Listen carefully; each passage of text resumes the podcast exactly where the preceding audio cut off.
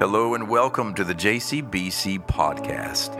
My name is Sean, and I'm so grateful that you found our podcast. Listen, the JCBC podcast is a collection of several sermons that have been preached over the years at Johns Creek Baptist Church. I pray that as you find these sermons and you listen to them, they would meet you where you are in your journey. And I trust that God will do something in these words to lift up your head, if only for a little while. So go ahead and subscribe to us and follow along. And uh, while I'm just simply passing out uh, commendations, I'm grateful to Sean King for extending this invitation. Sean uh, w- was far generous with me uh, than I deserve, uh, but I have thoroughly enjoyed my friendship with this creative minister, creative pastor, uh, good, good friend. And here's the thing that you need to hear from me to say about Sean and his valuable ministry with Johns Creek Baptist Church. Sean actually believes what he preaches. There is sincerity, sincerity and integrity in him, and that is one of the special things about our friendship that I've appreciated because when we get together socially and when we get together, sure, we talk about work and we talk about church and we talk about ministry, but faith is foundational to this guy. And I hope to me as we share in that together. So to be here is an honor that I, I uh, do not take lightly. Finally, I want to say before our scripture reading, thank you, church. You have been a, loyal supporter in so many ways to the School of Theology through Mercer University. You've believed in this school from the very beginning. You have called ministers. You have instructed students. You have been with us every step of the way. We cannot do what we do, that is, uh, to help prepare ministers to inspire the church and the world without you being a part of us. So I represent not only the university and McAfee School of Theology, but nearly, uh, excuse me, over 900 alumni serving all over the world because you believe in the preparation of ministers who've answered the call to serve. If you have your Bibles, I want to invite you to turn with me to Acts chapter 6 as we set this up, when Sean did invite me, he said, Greg, can you preach on such and such day? And I said, Oh, I'd love to do that, Sean. Thank you very much. I thought he was going to say what most preachers do preach on whatever you like. You know, that gives me the latitude to just work on the good stuff and give to you things that I have worked over and over again. But no, no, Sean said, Well, I'm in the middle of a series on the book of Acts. Well, Acts is a good book. It's a very good book. So I said, Oh, Sean, I'll be glad. Let me just know where I need to pick up. He said, Acts chapter 6. I said, You sure I can't pick up maybe somewhere else besides Acts chapter? No, Acts chapter 6. That's where I kind of need you to be where we are. So, so I this is a familiar text of scripture, and that's part of the problem with preachers, is that when you have something that's so familiar that you just think that, what else can we say about it? Uh, that becomes its own kind of creative challenge. So we're going to engage a familiar story in Acts chapter 6, which in many respects reaches the conclusion of the first section of Acts. This, this, this notion of the Spirit of God is about to go global. But I'm going to leave that with the next person that's preaching. Because Sean gave me Acts chapter 6, where we're closing out one movement as we're leaning into the next movement. Beginning with verse 1. Now, during those days when the disciples were increasing in numbers, the Hellenists complained against the Hebrews because their widows were being neglected in the daily distribution of the food. And the twelve called together the whole community of the disciples and said, It is not right that we should neglect the word of God in order to wait at tables. Therefore, friends, uh, select from among yourselves seven men of good standing, full of the Spirit and of wisdom, whom we may appoint to this task, while we, for our part, will devote ourselves to prayer and to serving the word.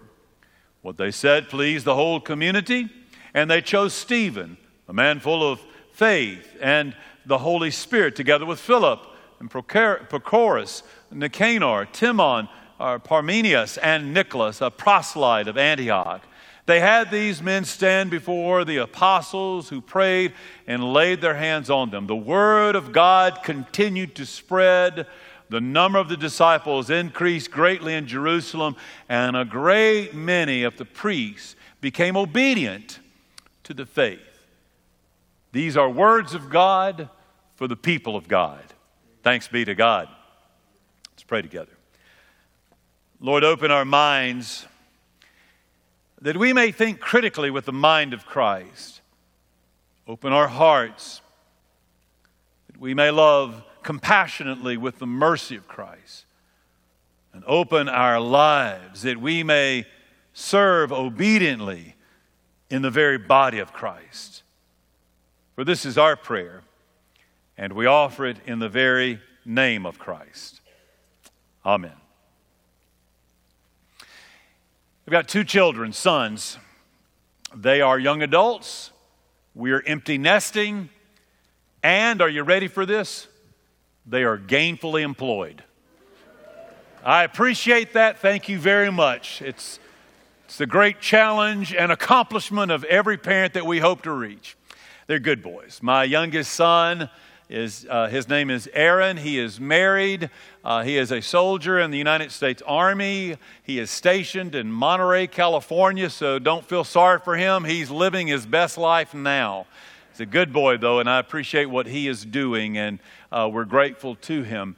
My oldest son, his name is Clark, and uh, starting back when he was in high school through taking culinary arts in the high school program, I wish Laura King were here. We'd want to commend her for her work that she does. It's teachers like her that helped instill in my son this sense of vision of how God is shaping and calling him. And so, for the last 10 or so years, he's worked in the food service industry. For the last couple of years, he's worked for a retirement community, uh, Brandon Wilde in Augusta, Georgia, where he has a very steady clientele for lunch and dinner. But he's able to really create together with the other chefs and line cooks and sous chefs and work together with the fantastic menu options. It's given him life and energy, and he loves this kind of work. And so, Clark and I will talk about the food service industry. I'll listen to his own complaining about work or things like that, but quickly he'll bring himself back around of why he does what he does. And so you pick up some of the vocabulary that has made me a more sensitive dad when I go out to eat. If you've never worked in the restaurant business, you at least ought to do it for a week. It, it would change how you relate to people in the restaurant. And, and so I pay attention to uh, some of the little details that otherwise I, I, might, I, I might ignore. Now, in today's climate, you know that particularly in the food service industry, uh, it's difficulty keeping a full staff. That's a real problem that restaurants are dealing with. And so it's not uncommon when you go out to eat, you may see signage, help wanted. And sometimes you may even see some initials that might not mean anything to you, but they are important to a potential job applicant. It'll say something like help wanted, BOH and FOH. BOH and FOH can apply. BOH means back of the house. Now, in the back of the house of a restaurant, that's where the dishwasher works. That's where the line cook works. That's where the sous chef will work. That's where the executive chef will spend most of his or her time. The back of the house, you don't see them usually when you go out to eat, but you and I both know you can't exist in the food service industry without the back of the house. The back of the house is who provides the substance the, uh, the, the, the, things that, that nurture the, the very life. That's, that's why you go out to eat or get your food to go because of the back of the house. You can't do what you do without the back of the house. But similarly, you have the FOH, the front of the house. Now, the front of the house are the people that you see. It's the host that will greet you. It's the table servers that will take your order and wait on you and make sure that your food gets to you in a timely way. They're the ones that have to receive your complaints when they're not getting their food as, as ordered or in a timely way. The front of the house. In reality, in healthy food service industry, you need both back of the house and the front of the house. I share with you these two images of the restaurant industry as important images for the early church. For they are not just simply images of food service alone, but isn't that what the early church is all about? Back of the house. These are the apostles. These are the ones who are setting the table, providing the menu, giving to us, the early believers, the substance, the nurturing. It's, it's why we have gathered together in the first place. But then there's this dilemma that brings to mind that we need front of the house people too. The people who are about the daily task of getting it out there. The early church was not a noun encased in brick and mortar, not a collection of saints gathered together along denominational lines. The early church is not a noun, but a verb, a, a people on the move, a, a, people about a mission, a task, a, an urgency, a belief system that has so compelled them that they gather together and are about to go global with what this fresh wind, this pneuma, is blowing into their lives. They're back of the house people, and there are front of the house people. Now, we associate this story often with deacons, which may be why I was initially resistant to preach on Acts 6. No deacons need to take offense here. But when I looked over my files, I realized that the only time I've really ever preached out of Acts 6 is at deacon ordinations. And I don't know why I've wasted 30 years of using this text for deacon ordinations. Number one, deacon is not even mentioned in this story. Did you know that? Deacon is not once mentioned. Oh, you can be quick to point out the verb diakonakos, uh, is mentioned. The verb to serve is very much a part of this story, but the office of deacon, it's not mentioned. Now, it is inspiring to what we have as the modern day deacons. But nevertheless, I think that it's important to point out here that it's never been about fixing something in place, stationary, because this is all about how is God breathing a fresh word into the life of the ancient church and the life of the contemporary church. So here we engage this story of not just a story of a long time ago, but our shared story, our story today at Johns Creek Baptist Church. Now, before I go any further, let's let's get contextual, as, the, as faculty might say in a school of theology. We've got to do a little bit of background work here. So, when you look at Acts chapter 6 in this station here, you, you've got a church that's young. In fact, it's very young. It hasn't had a chance to glo- go global yet. It's located in a, in a small place. There are, there are no buildings to speak of, they meet in houses, there are no denominational lines. They don't even have a policy and procedure manual in place. They are just gathering together. They are curiously diverse, though.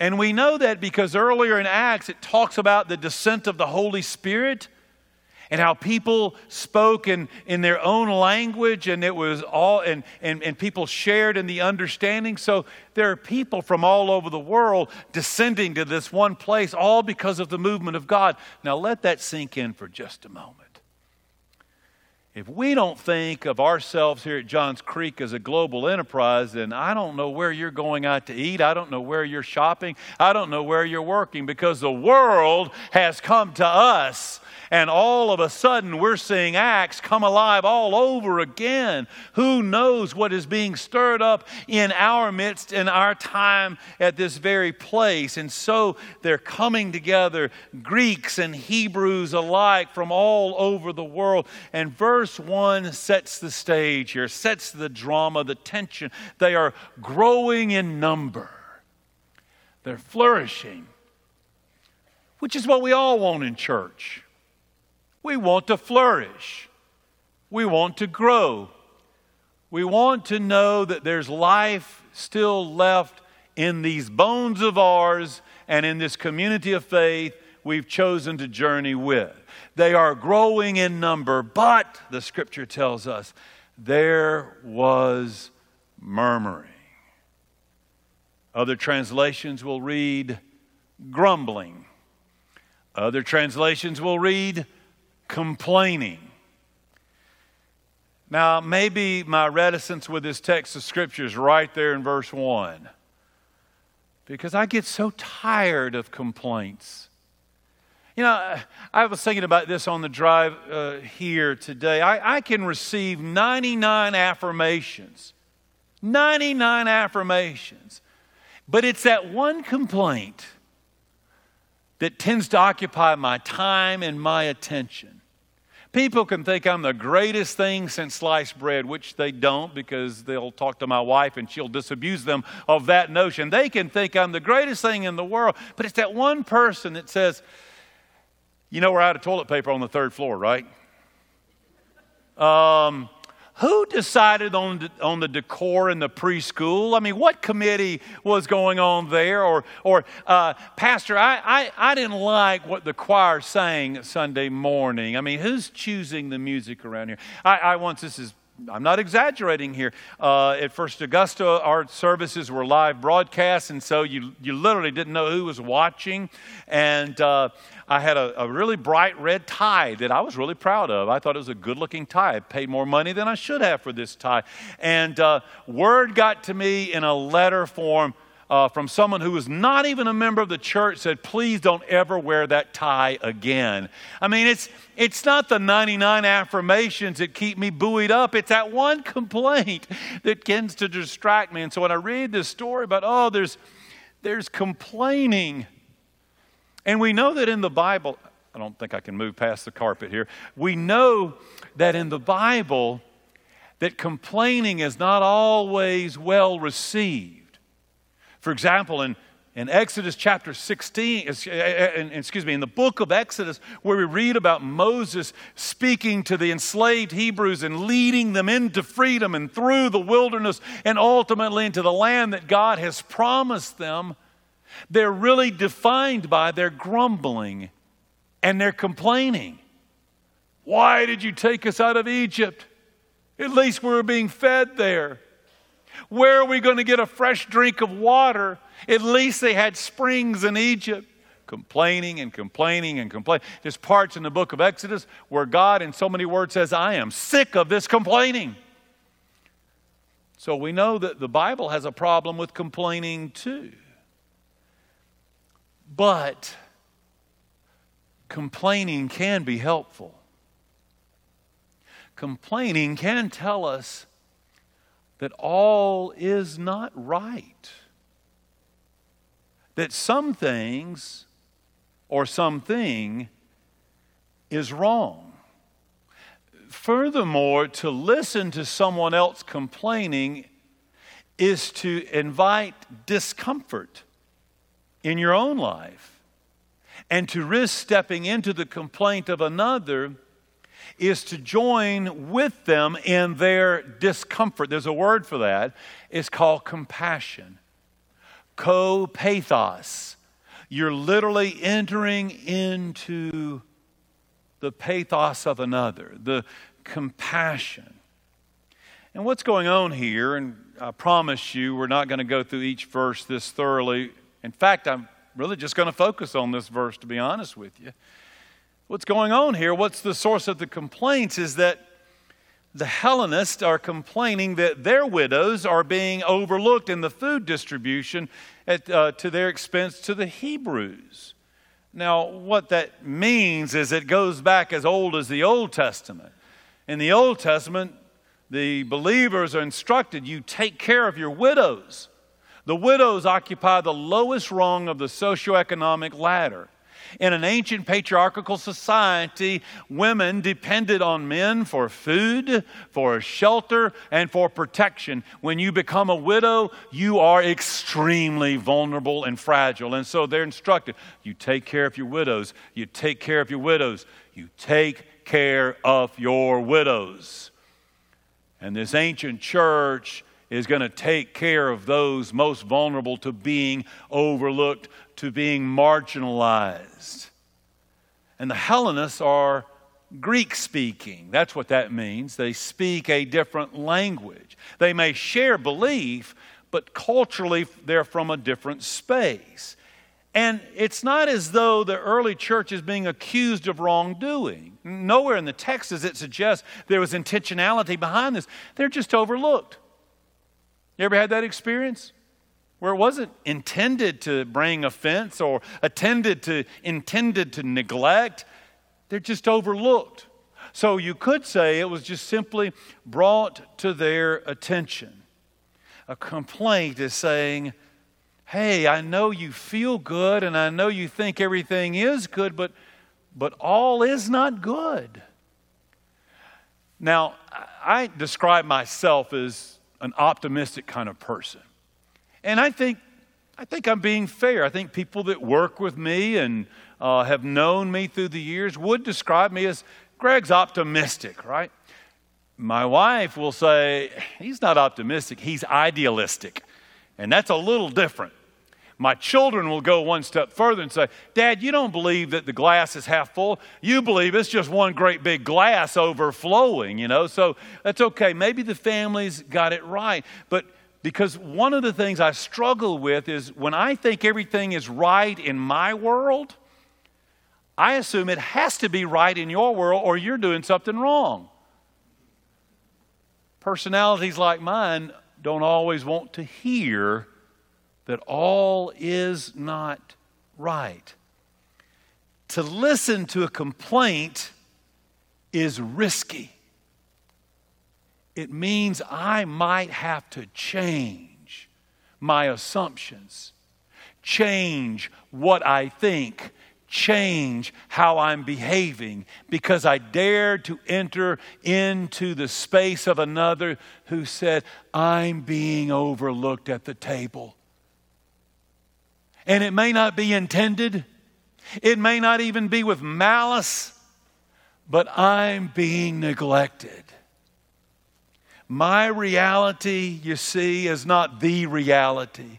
And neither is your reality the reality. Only one holds the reality, God Almighty. And I know that we're quick to say, and His ways are not our ways, His thoughts are not my thoughts. But Scripture gives us more to think about. It reminds us that when we engage in the other, God is incarnated. That is, God is present. It's not just an Advent Christmas thing. For example, in Psalm 139, one of my favorite Psalms, I love the language here. Where can I go from your presence? Where can I flee from your spirit? For if I ascend into the highest heaven, you are there. If I make my bed in Sheol, behold, you are there and how Paul the Apostle writes to the church of Philippi, where he says, Who, though being in the form of God, did not consider equality with God as something to be exploited, but emptied himself and became one of us. Yeah, my reality is not your reality, and your reality is not the reality. But when we get in each other's space, something sacred takes place something is being incarnated among us, and that something is someone, and it is holiness all over again. And, brothers and sisters, there's no greater time than in our culture today than we need to be leaning deeply into this. Let's just look at the church for a moment. Churches have been divided over so many things for so long.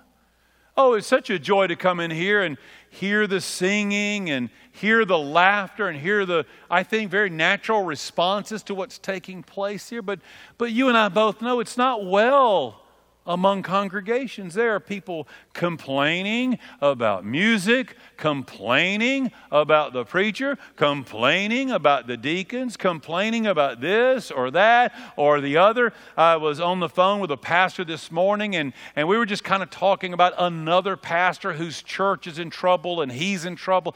And he said, You know, I counted 15 churches before I quit counting about the churches that are in trouble in our orbit. And that's true. I'm speaking all over the place, and to some degree, churches are all struggling here. And our tendency is to stop listening to each other and start blaming one another. Did you notice in the text, nobody's blamed? They're not saying, well, you apostles are doing a lousy job. Who's your pastor?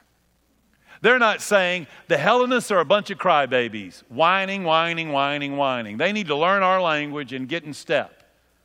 Nobody's being blamed here. What's happening is holy. People are listening. I think about how this works in terms of just gender issues, you know?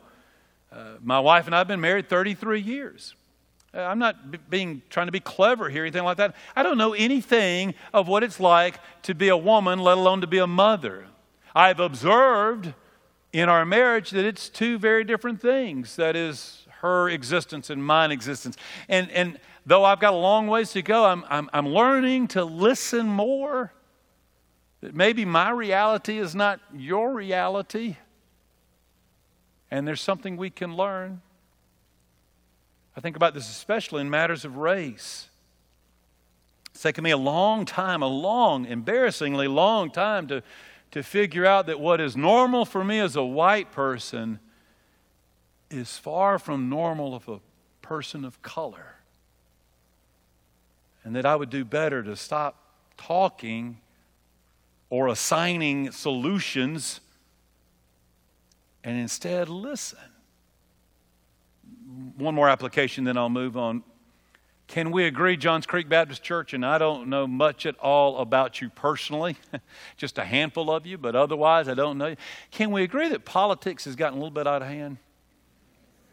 Now, again, I'm, I'm not blaming. I'm not going to blame a political party. I'm not going to blame someone holding office. I'm blaming all of us if there's blame.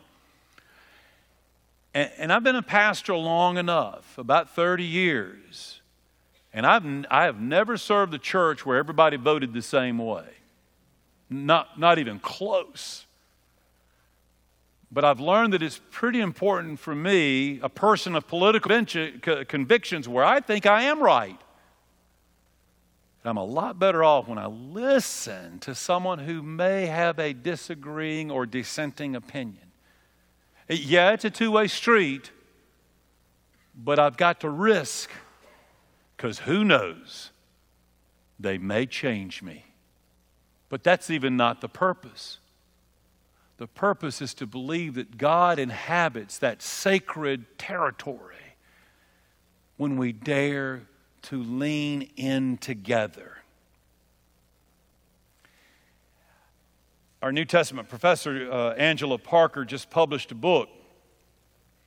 And in it, uh, it's a uh, she's walking the reader through the purposes, in her case, in New Testament studies. And, and she uses this phrase over and over again that we may all get home together. I like that language. She says specifically that's the purpose of Galatians, that we may get home together. Not just you on the way home or Johns Creek Baptist Church, but but all God's children, in all of its diversity, and all of its complexity, and all of its problems, and all of its complaining, that we may get home together. What we learn in the book of Acts is that the church listens, the church learns, and the church leads. We've got a wonderful alumni. His name's Jacoby graduated just a few years ago.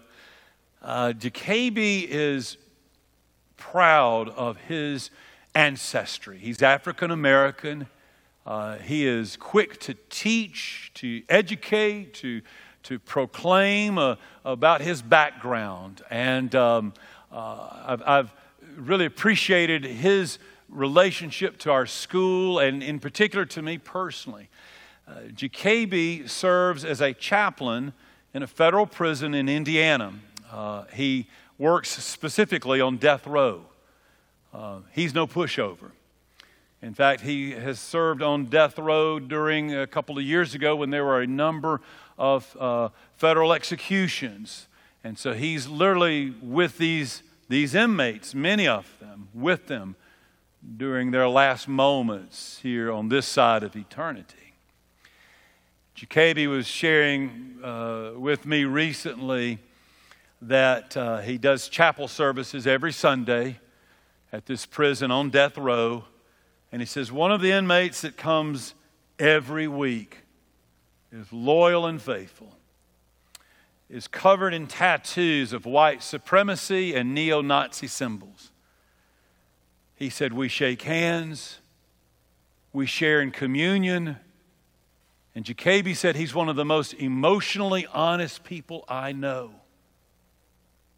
And he went on to kind of share his thoughts about that with others. Uh, he said, and I quote, Imagine the amount of love the world is missing because we refuse to listen. Now, if this black man chaplain can embrace his fellow believer who's covered in the white supremacist tattoos and neo Nazi symbols, as he can listen to the pain of this one facing death, the pain of regret and remorse, the pain of my life is soon coming to an end, to find communion. If that's not holy, I don't know what is. If God is love, and if love is patient and love is kind, he said, we have a strange way of showing it. So, on the one hand, I'm sorry Sean gave me this text of Scripture. It seems kind of obvious to me. On the other hand, I'm grateful that I didn't just read past the passage of complaining because that's where the back of the house and the front of the house was able to come together and serve the generous menu that the community needed at that time. Brothers and sisters, we have what this world most needs. Let's get together and listen and learn and lead and feed a hungry world. For goodness sake, let us feed a hungry world in Jesus' name.